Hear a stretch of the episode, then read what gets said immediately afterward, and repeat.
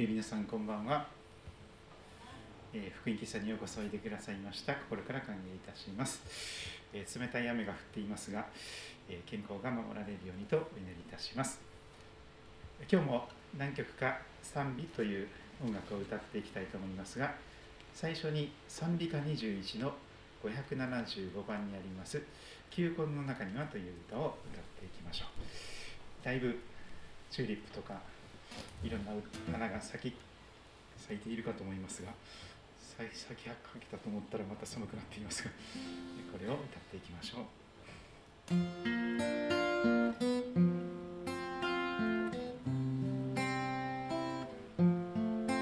球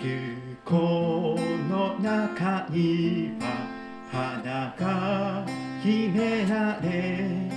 さなぎの中から命羽ばたく。寒い冬の中、春は目覚める。その日その時を戦いが知る。沈黙はやがて歌に変えられ、深い闇の中夜明け近づく。過ぎ去っ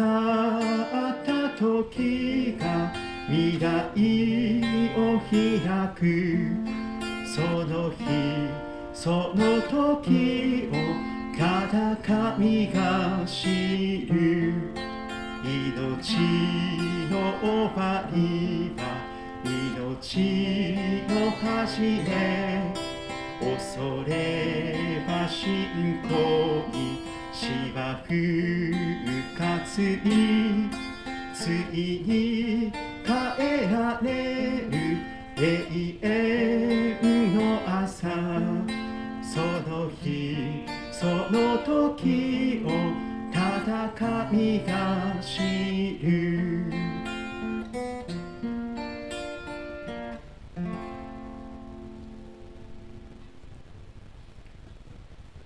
続けては教会福音賛美歌という歌集があるんですが、これはあの賛美歌と聖歌とそれから新しい歌が入っています。えーもちろんあのこれまであった歌が省かれたりして、あの歌がないとかっていうのもあるんですけども、でも、えー、新しい素敵な歌もたくさん入っています。ひゃくごじゅうろくばん「シャイン・ジーザス・シャイン」という英語の歌を訳して「輝け主の栄光」という歌になります。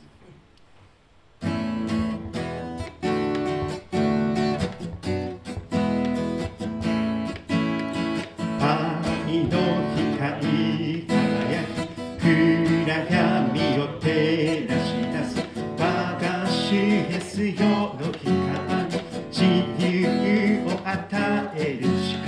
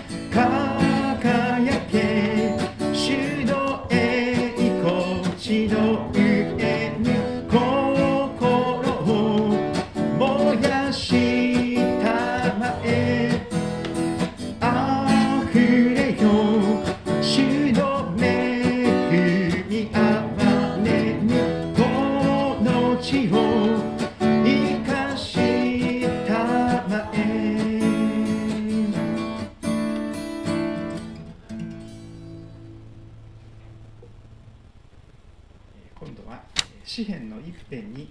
メロディーをつけた歌です。えー、あの岩渕誠さんというですね、ドラえもんの歌も作ったりされていますが、あのクリスチャンのシンガーソングライターの、えー、ギターがとっても上手な方いらっしゃいますが、主の教えを喜ぶとし、これは岩渕さんが作曲してくださった歌ですが、えー、メロディーをつけて歌にすると聖書の言葉もすごく覚えやすいということですね。これをぜひ口ずさんで覚えていただけると感謝です。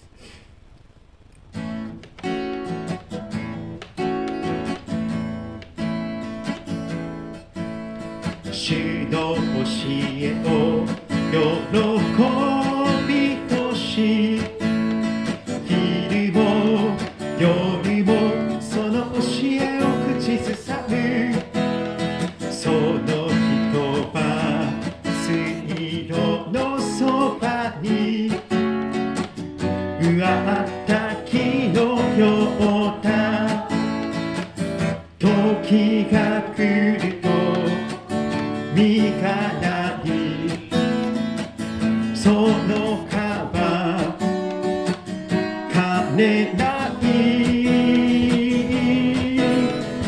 の皮枯れない。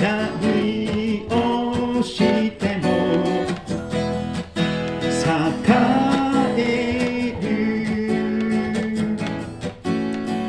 える。主の教えを喜ぶ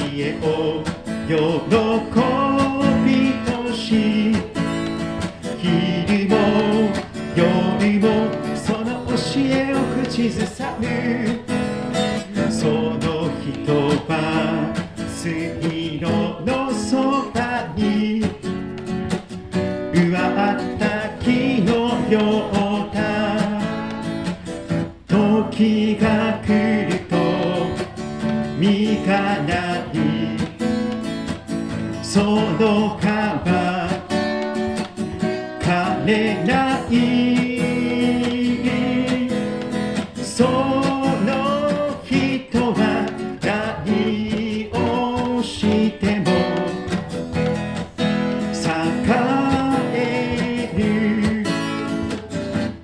時が来ると実がなり、その皮枯れない。その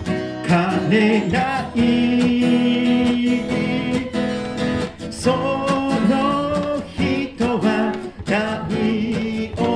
をしても栄える。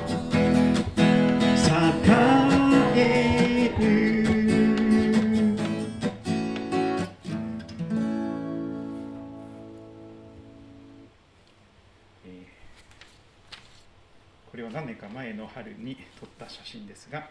東京の羽村というところに、えー、聖書宣教会聖書神学者という、えー、神学校、牧師とか伝道師とか宣教師さんになるための勉強をする場所があるんですけれども、その近くに咲いていたチューリップ畑です。おそらくコロナになった後はチューリップ祭りが中止になっているかと思うんですけれども、チューリップはあそうですね、一時期なんかその人が集まっちゃいけないところでダーッて全部切られてしまったりして、ちょっと悲しい場所なんですけども、また皆さんが楽しめたらいいなと思っておりますが、花もという歌を歌っていきます。メビックという子ども向きの歌なんですけども、沖縄の、えー、メロディーになっています。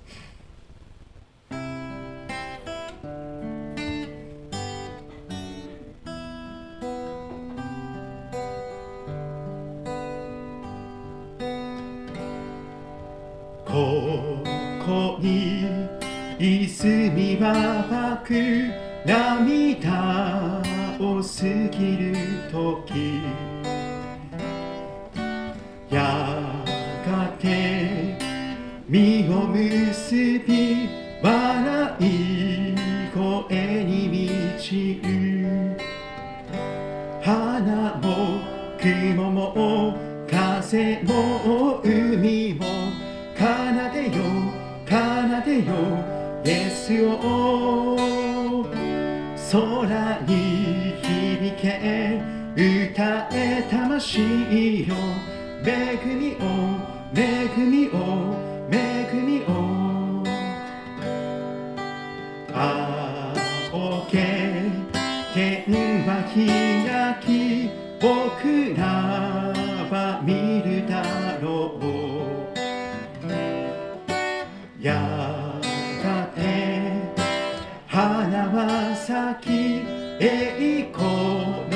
しか来ない花も雲も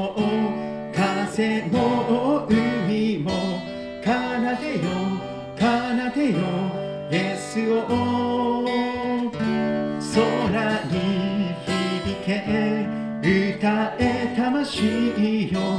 恵みを恵みを恵みを花も花も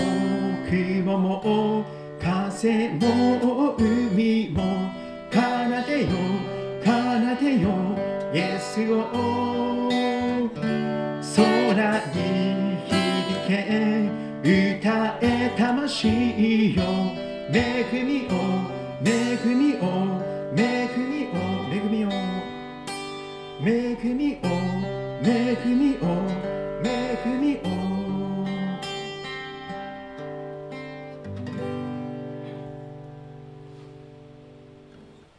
次の人は皆さんご存知だと思いますが、驚くばかりのアメージングレースの聖歌にひゃくにじゅうきゅうばんの歌詞で歌っていきたいと思います。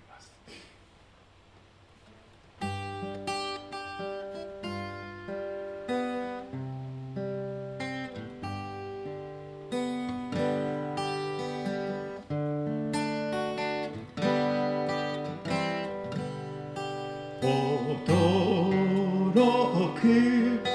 ばかりの恵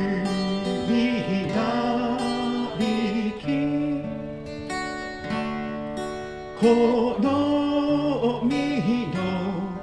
穢れを知ってる彼に恵みはばかりの恐れを消し、任す心を起こさせたい、危険を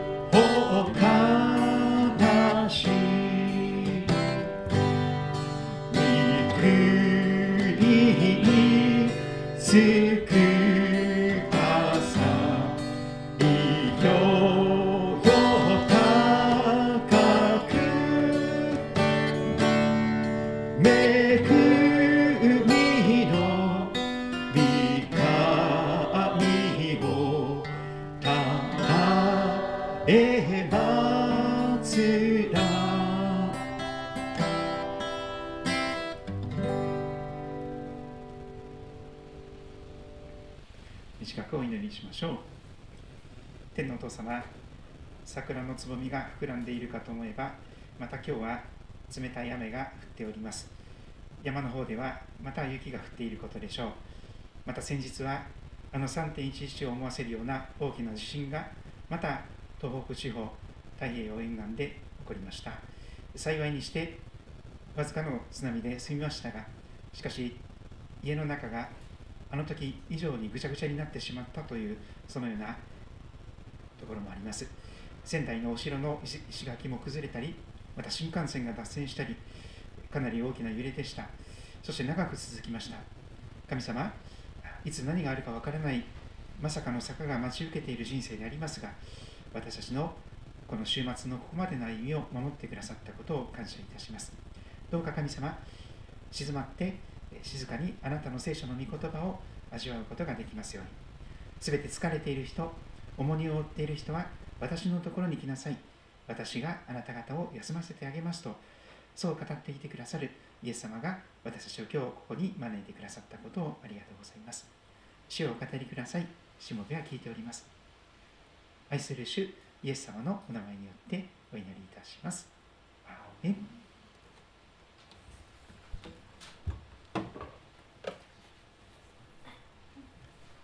聖書を口ずさむと何が起こるでしょうか。とっても素敵なことが起こると聖書は約束しています。先ほど歌いました詩篇の一編のにせつさんせつ、主の教えを喜びとし、昼も夜もその教えを口ずさむ。その人は水路のそばに植わった木のようだと言われています。あの不良牧師と言われるアーサー・ホーランドという人がいますけれども、ハーレー・ダビッドソンに乗ったりとかですね、あの日本全国あるいは世界中十字架を担いで、えー、絨毯旅行をしたりしています。また元ヤクザの方々、入れ墨びっしりの人たちを引き連れてですね、ミッションバラバとかですね、あの、えー、いろんなこの働きをしていますが、あのアーサー・ホーランド先生はよくですね、朝でもアーサー、昼でもアーサー、夜でもアーサー・ホーランドですとかって言うんですけどもそのように昼でも夜でもいつでももう四六時中聖書の教えをブツブツブツブツと口ずさむ、リフレインしていく、松任谷由実さんの歌ではありませんが、リフレインをして何度も何度も繰り返しこの口ずさんでいく、そして繰り返し思い巡らしていく。そういう人は水路のそばに植わった木のようだと、そのように例えられています。流れのほとりに植えられた木というふうに新しい訳ではなったりしていますが、流れのほとりに植えられた木のような人生が保証されています。流れというのはこの聖書の言葉ですね。そしてその人の人生はみっつのことが保証されています。時が来ると実がなる、実を結ぶ人生、その葉は枯れない、枯れない人生、その人は何をしても栄えるとまで言われています。いやー、ちょっとご利益宗教じゃないんですか、そこまで聖書言っていいんですか。もちろんいろんな変な風に取る人がいるかもしれませんが、ただお金儲けして楽して暮らしたいとかですね、そういうことではなくて、でも本当にその人の興味関心ごと、今まで体験したことすべて、またやることなすことすべて裏目に出ない、何をしても栄えるという素晴らしいことが起こる、そういうことが言われています。私もそういう流れのほとりに植えられた木として、そんな人生を、実を結ぶ人生を生きたいなと思いますよね。あのポール・ポルトリネというスイスのお医者さんは人生の四季という本を書きましたけれども、その中でやっぱり人生には春夏秋冬があるというんですよね。生まれてから本当にこう幼稚園とか小学生の頃は春で芽生えの時期ですよね。本当に新あのパステルカラーのような、えー、みずみずしい新鮮な、えー、子どもたちの笑顔や走り回る姿があります。そのうちにちょっと生意気な反抗期になってきてですね、ティーンエイジの、えー、ギャングになったりとかですね、あのーまあ、でも本当に夏のような、もういくらでも体力余っていて、私もそうでしたけども、うん、にじゅうだいぜんはんぐらいまではそうですね、何日徹夜しても大丈夫みたいなもう本当にもうどれだけ運動してもですね、バタってすぐ寝れて、また元気に立ち上げることができるという、その夏のような、もうエネルギーに有り余っているその年代の人生もあります。しかし若気の至りでいろんなこともあります。でもそのうちにですね、夏が過ぎていくと、えー、涼しい秋がやってまいります。虫の声がリンリンと鳴り始めたり、そして少しずつ葉っぱが美しく赤や黄色に紅葉していく、その季節になります。でもそれは収穫の季節です。本当に実を結ぶ時があります。リンゴの木もそうです。またみかんの木もそうでしょう。時が来ると実がなっていく。この実を結ぶ人生っていうのはとっても素敵な人生であります。もしも私たちが一生懸命頑張ってそれなりに生きているのに、何にも良い実が結ばない、やることなすこと全部裏目に出て何も良いことがないっていう人生だと、とっても悲しいと思います。悲しすぎてですね、もう俺の人生一体何だったんだっていう世界になるかもしれませんが、でも本当に良い実を結ぶことができたら、ああ俺のやってきたことは無駄じゃなかったんだと言って、もう全ての労苦が報われますよね。あの涙もあの苦しみも無駄じゃなかった、あ神様本当に生きてらっしゃるんだ、こんな私に、こんな罪深い、こんないい加減な私にこんなことまでよくしてくださる、そういう良い実を結ばしてくださるということです。しかもその実はいつまでも残る実です。過ぎ去ってしまわない、消え去ってしまわない、忘れ去られてしまわない実です。いつまでも残る実を結ぶ、その人が生きて人生を生きた、その足跡がしっかり残っていくんです。次の世代次の世代にその希望のバトンがつながっていく。今エンディングノートではなくてリレーノートというふうにも言われますが、このバトンを次の世代に渡していく、自分の子供とか孫だけでなくてですね、次の若い世代にあの自分が生きてきたその中で一番こう頼りにしてきたものとか希望になったものとか支えになったもの、それをバトンとしてリレーをしていくわけです。でもその時にこの聖書の言葉をバトンとして渡すことができたら、また聖書の通りに生きてしまう。そして本当に聖書の言葉は嘘じゃなかったよ、私こんなに豊かな人生を生きることができたよ、あなたもぜひ同じ道を歩んでほしい、私ももしじゅうごの夏に戻ることができるならば、でも同じような人生をまた生きたい、そういう確かな人生がここにあるかと思います。で、あの命の言葉社という小さな出版社があるんですけれども、えー、ちょっとこのコロナの中でかなり厳しい状況があるかもしれませんが、ぜひあのお買い求めくださればと思います。インターネットで今お買い求めができると思います。これだけは覚えておきたい聖書の言葉ひゃくという本はお勧めいたします。えー、人生の旅を聖書とともに、旅が好きな人はこれはとてもいい旅の道しるべになります。聖書はもうちょっと分厚すぎてですね、あのどこが大切なの、何がポイントなのとわけわからんこともたくさんありますが、でもこの本はですね、順番に大切なものをピックアップしてひゃく選んで、そしておそらく大切な順番にひゃく並べてくれています。でこの福音喫茶ではですね、そのいちから始めて、えー、今にじゅうちょっとまでいってますが、ざっと振り返ってみたいと思います。まず最初のいちばんめは創世記のいっ章いっ節です。これは外せません。はじめに神が天と地を創造された。同志社大学を作った新島丈さんもこの言葉でクリスチャンになりました。はじめに神が天と地を創造した。人間が作った神々ではなく、人間が祭り上げた神々ではなくて、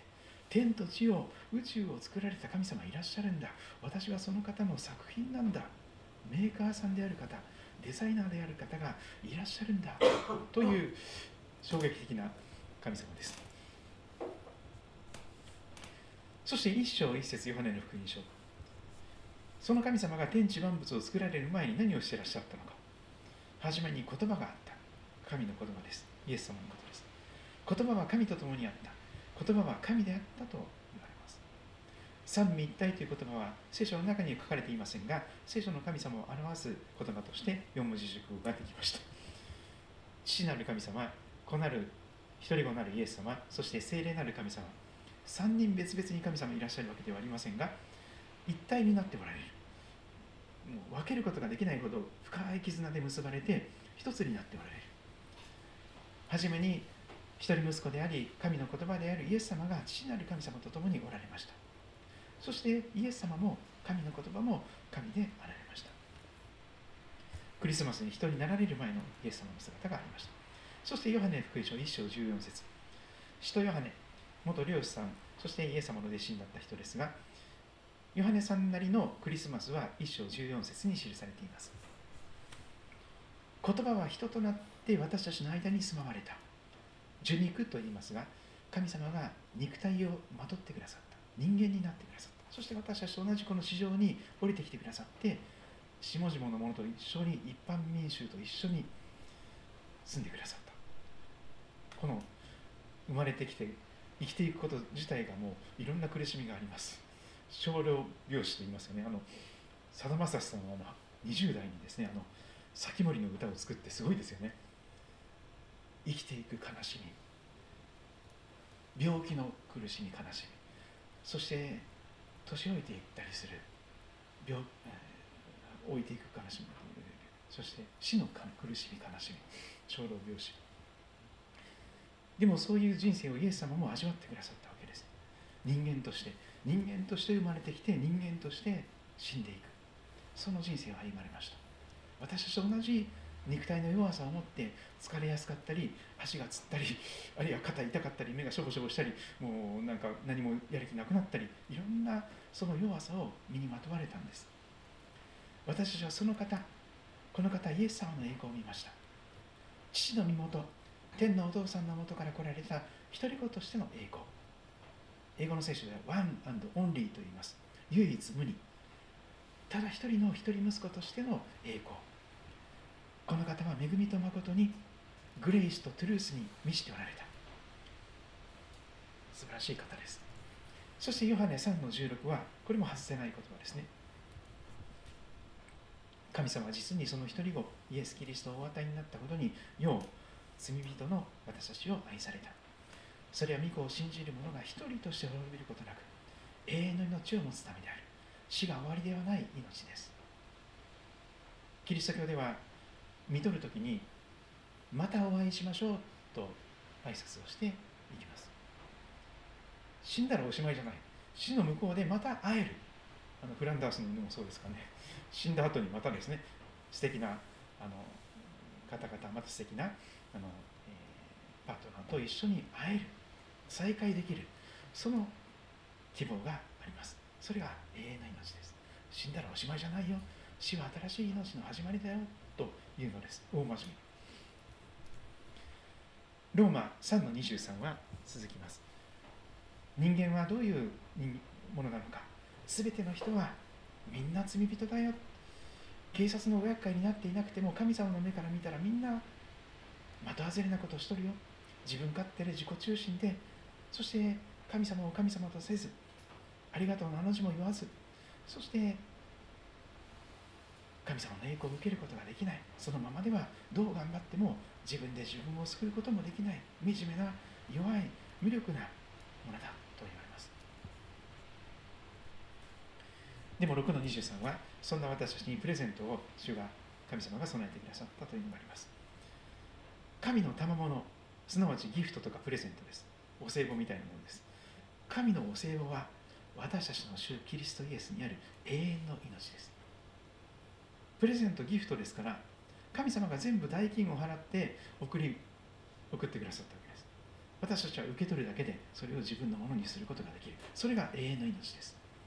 報酬ではありません。頑張って努力して良い行いをして、なんか代金を支払うかのようにして手に入れるものではない。聖書ははっきりと永遠の命はプレゼントですよ。神様が全部代金を支払ったので本当にタダで受け取ることができる。でも高価な高価な世界で最高の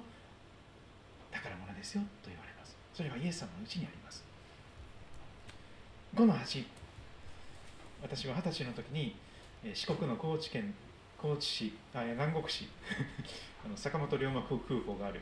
すぐ横に寮があったんですけど、そこでごねんかん寮生活をしてましたが、その最終学年のごねんせいの時にですね、寮でこの聖書の言葉を読んでですね、そしてイエス様を信じ受け入れるお祈りをしました。もうあれから何年経ったんですか。今今年ごじゅうにになりますから、誕生日が来るともうさんじゅうねんちょっと経ちます。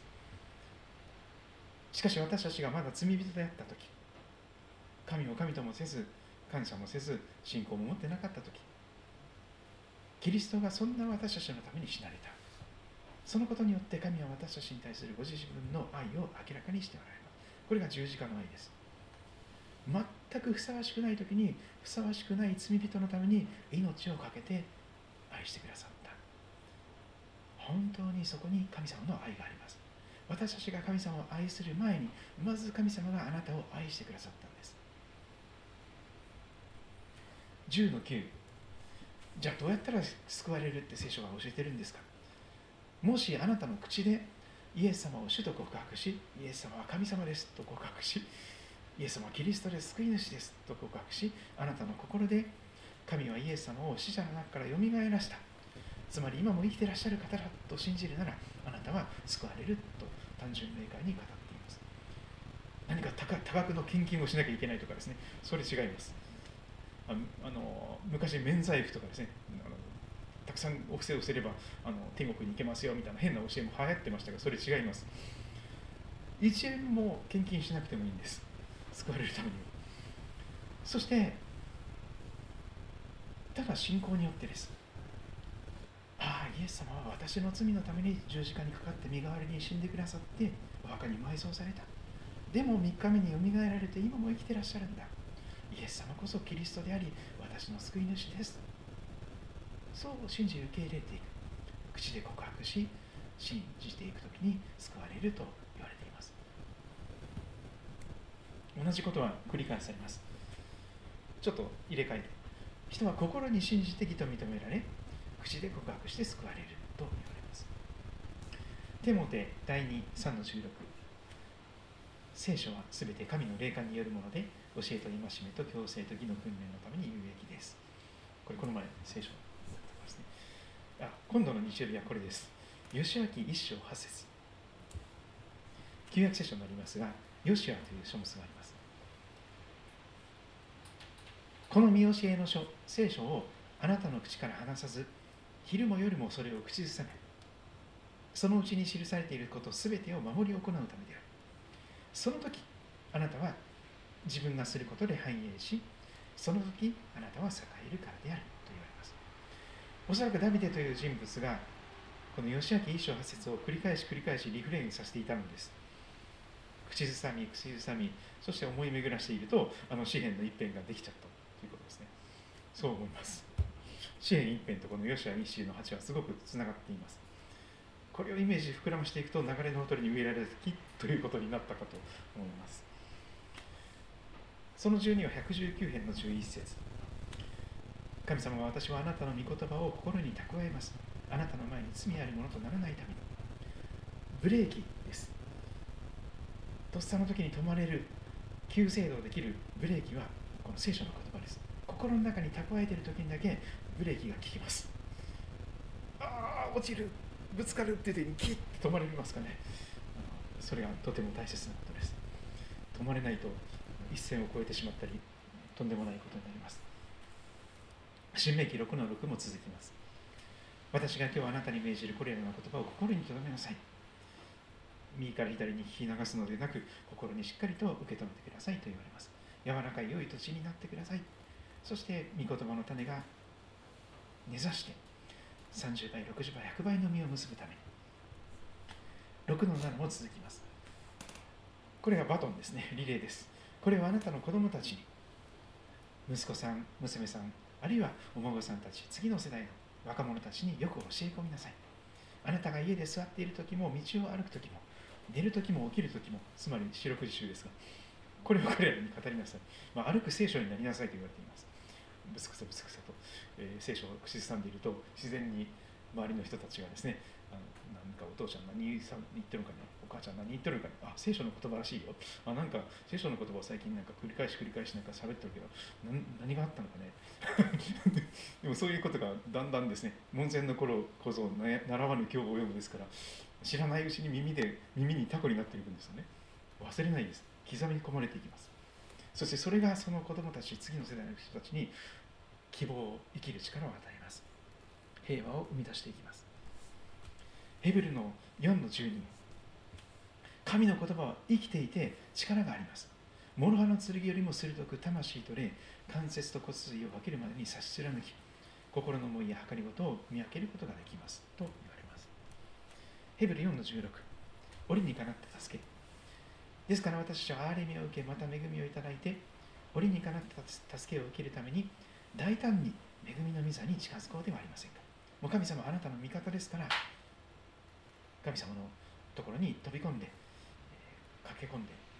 助けを求めてもいいんですよ。その時必要な助けを、かゆいところに手が届く助けを神様は与えてくださいますから、大胆に近づいてくださいと言われます。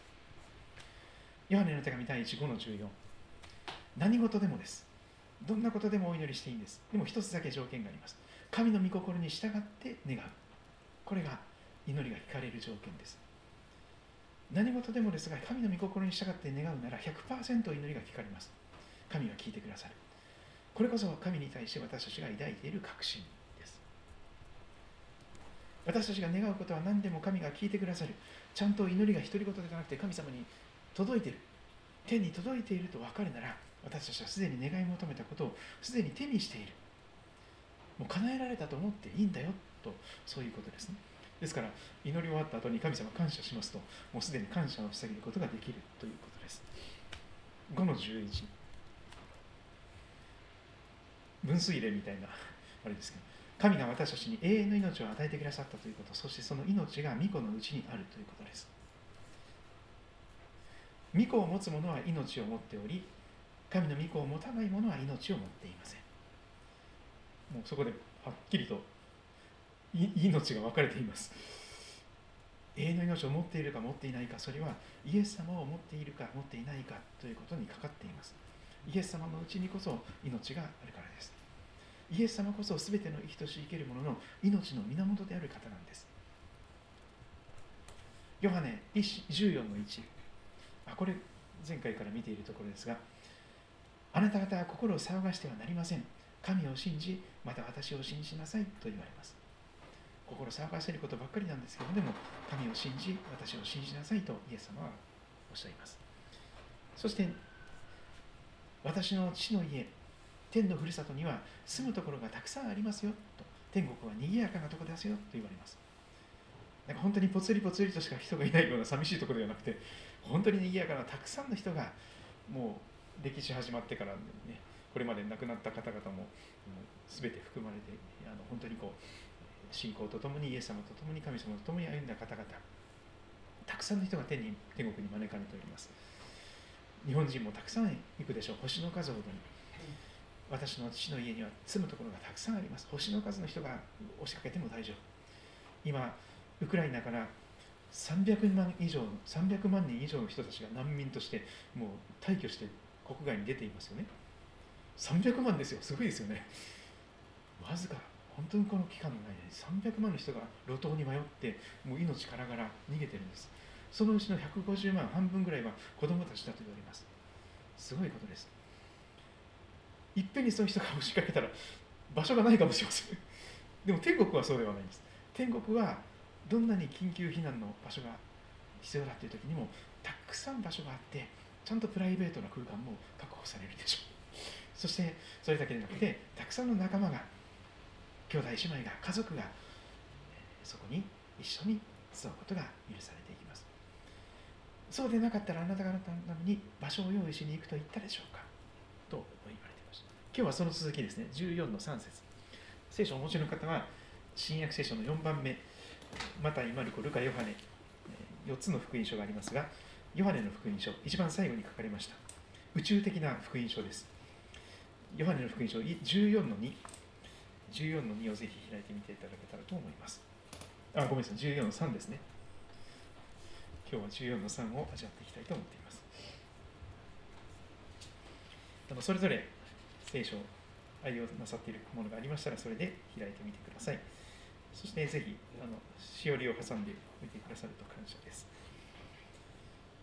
こんな言葉ですね。新海訳にせんじゅうななで出しますが、私が言ってという言葉から始まります。イエス様がおっしゃっている言葉です。イエス様がその場所を備えに行くというところですね。私が言って、あなた方に場所を用意したら、ちゃんとあなたの居場所を用意しに行きますからね。ちゃんとあなたの場所ありますからね。大丈夫ですよ。心配しないでください。俺の居場所ないよっていう、そういうことではないですから。この地上にたとえ居場所がなかったとしても、神様は天にちゃんと場所を用意してくださいます。あなたの国籍は天にあるよ。パスポートも与えられています。ビザもフリーパスです。目覚め、お迎えが来たら次目覚めるところは天国になるように、ちゃんと場所を天国に用意してくださる。天のふるさとにあなたの居場所を用意してくださるとイエス様ははっきりおっしゃっています。そのために十字架へと向かい、よみがえられて今天に昇っていかれました。私が言ってあなた方に場所を用意したら、次の言葉を注目したいんです。また来てという言葉です。マッカーサーはですね、I shall return とか言って、また来るよとかって言ったらしいんですけど、イエス様もその言葉をおっしゃってました。I shall return。私また来るよ。この地上にもう一遍来るよ。それは再臨と言われます。イエス様は再び来られる。これは聖書が語る将来の一番確かな約束です。終末論とかって言うんですけど、あのこの先何が起こっていくのか、世の終わりに向けてもういろんな立場があります。もう枝葉にこだわると、もうお互いに対立してですね、分裂分派の話になっていくでしょう。でもえ枝葉じゃなくて木の幹の部分を見ていくと、共通の部分を見ていくと一致できていくかと思います。聖書が言っていることはシンプルです。イエス様はまた来るよっていうことは確実に何度も何度も聖書が語っています。また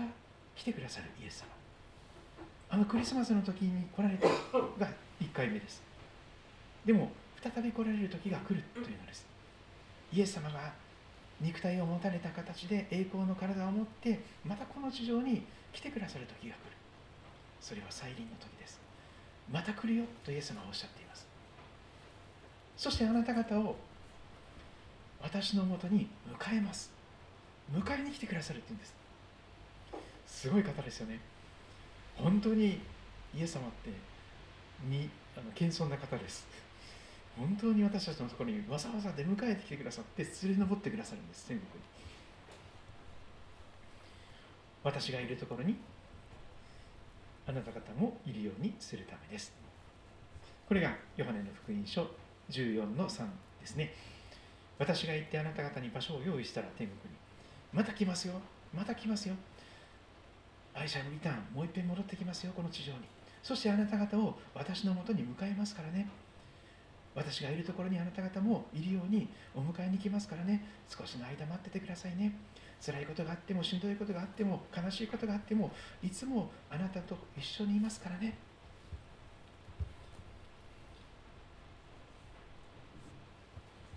この本の中でちょっと今日のところをご紹介したいと思います。新婚当時、無水鍋、無水鍋、無水、水がない鍋と書いてますが、新婚当時、無水鍋のセールスマンが我が家にやってきて夕食を作ってくれました。セールスマンはスーツケースから鍋を取り出すと、それに人参と少量の水を入れました。無水とおっしゃいましたよねと指摘すると、セールスマンはそうです、より少ない水を使います、無水ではなくより少ない水です、厳密に言うといちリットルの水で野菜を煮てビタミンを洗い流す代わりにわずかスプーン にさんばいの水を使うだけですと説明しました。まあ無水鍋なんですけど、ちょっとスプーン何倍かを使うらしいっていう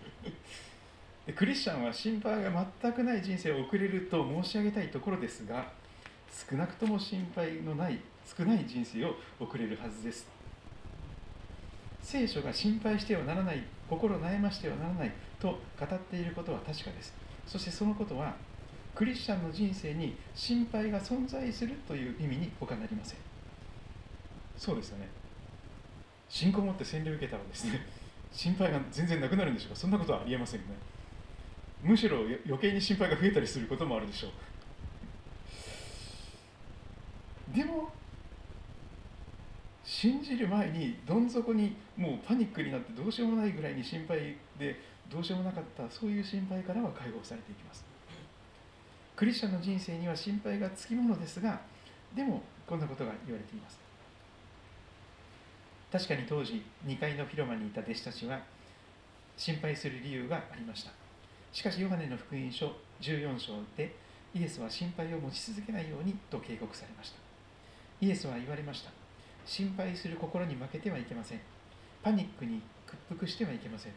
心配ごとに落ち込んではいけません。心が動揺したりパニックになったり恐れたり取り乱した状態であり続けてはなりません。これどうしたらそうなるのっていうと、やっぱりイエス様にですね、イエス様助けて、私今本当に心配で心配で夜眠れませんとかですね、怖くて仕方ないんですとかって、そういうふうにお祈りをするということだと思います。人には恐れから逃れられない時があるかもしれませんが、そのような状態を続けること、それにとどまるのを避けることは可能です。この前も地震がありましたよね。じゅういちじに寝ろうかなという時にですね、最初なんかちょっと揺れたかな、そのその瞬間ボーッとか言ってですね、すごい勢いで揺れて始めてですね、これにかいの建物相当揺れるんですね。このなんかきしみながらですね、なんかこういっかいまで落ちるかもしれないみたいな感じでしたけども。その時やっぱり祈りますよね。心配で不安になって、そしてどこでどんな大きな地震が起こってるんだろう、不安になります。ついに東海地震が来たのかとかですね、あのあるいは東海あの関東直下型が来たかもしれないとか不安になります。その時イエス様守ってください、助けてくださいって祈ります。あの東日本大震災の時もちょうどそうでした。にかいにいたんですけど、牧師館にあのにじよんじゅうろっぷんすごい揺れが起こり始めてですね、でその時私の息子はごかげつぐらいだったんですね。ちょうど半、半、半年ぐらい、生まれて半年ぐらいでまだいっさいになってない時、まあ、ハイハイぐらいのことです。まだハイハイができない。その時は本当に揺れの中です。私がこう上にかぶさって一生懸命守ろうとしましたけど、とにかくそこの犬、こうやって息子の上にこうかぶさりながらですね、神様を守ってください、イエス様を助けてください、もうひたすら真剣に祈りました。そうですね、不安な時にはとっさに祈ることをお勧めします。神様助けて、神様守ってください、神様、イエス様。これすごく平安になれる秘訣です。恐れるな、私があなたと共にいるよってそういう声がすぐ響いてきます。たじろぐな、私があなたの神だから、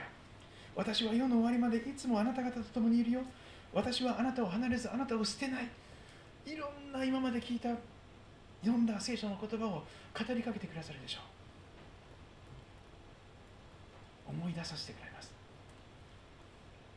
知らない言葉まで思い浮かばせてくださるかもしれません。時に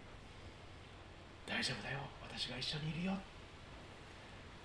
本当に子供が不安になっておじまどうときに、お母さんやお父ちゃんが来て大丈夫だよって一緒にそばにいてくれたら、それだけで安心になりますよね。それと同じことが信仰にもそうなんです。天のお父さんが、イエス様が大丈夫だよって一緒にいてくださる、その臨在感を感じることができたら、あ、イエス様一緒にいてくださるんだっ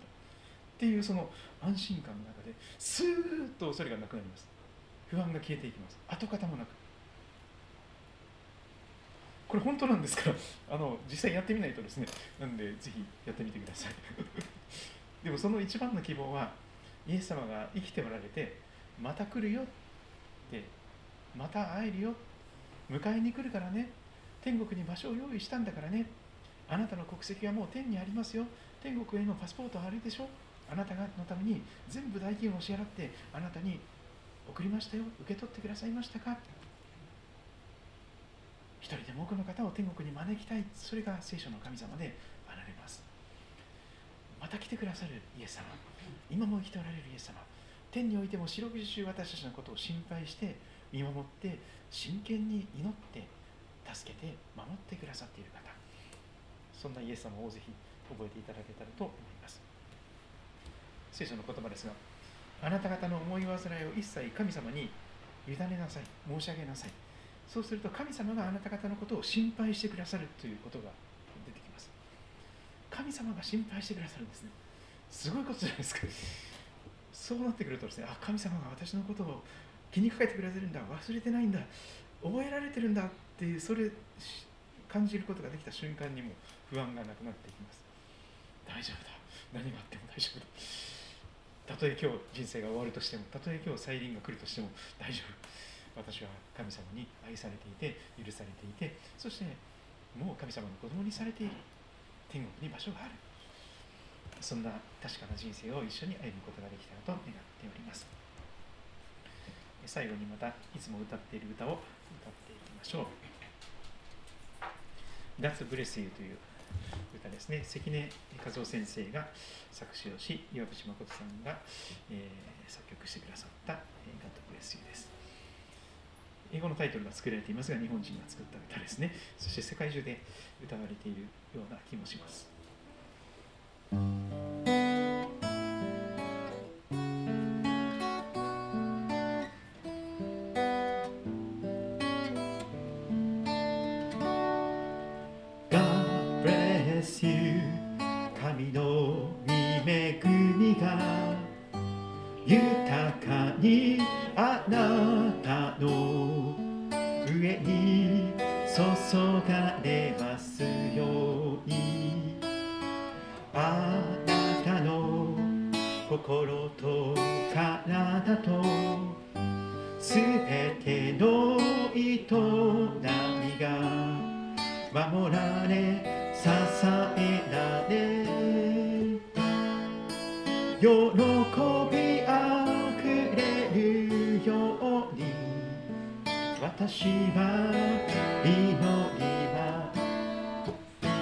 God bless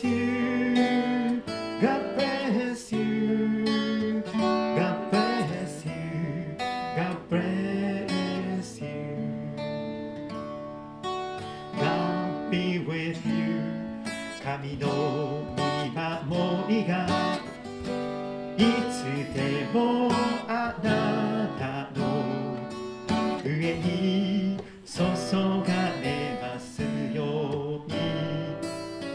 あなたがどこにいるとしても何をするとしてもいつでも神様が共におられますように私は祈ります God be with you God be with you God be with you God be with you God bless you God bless you God bless you God bless you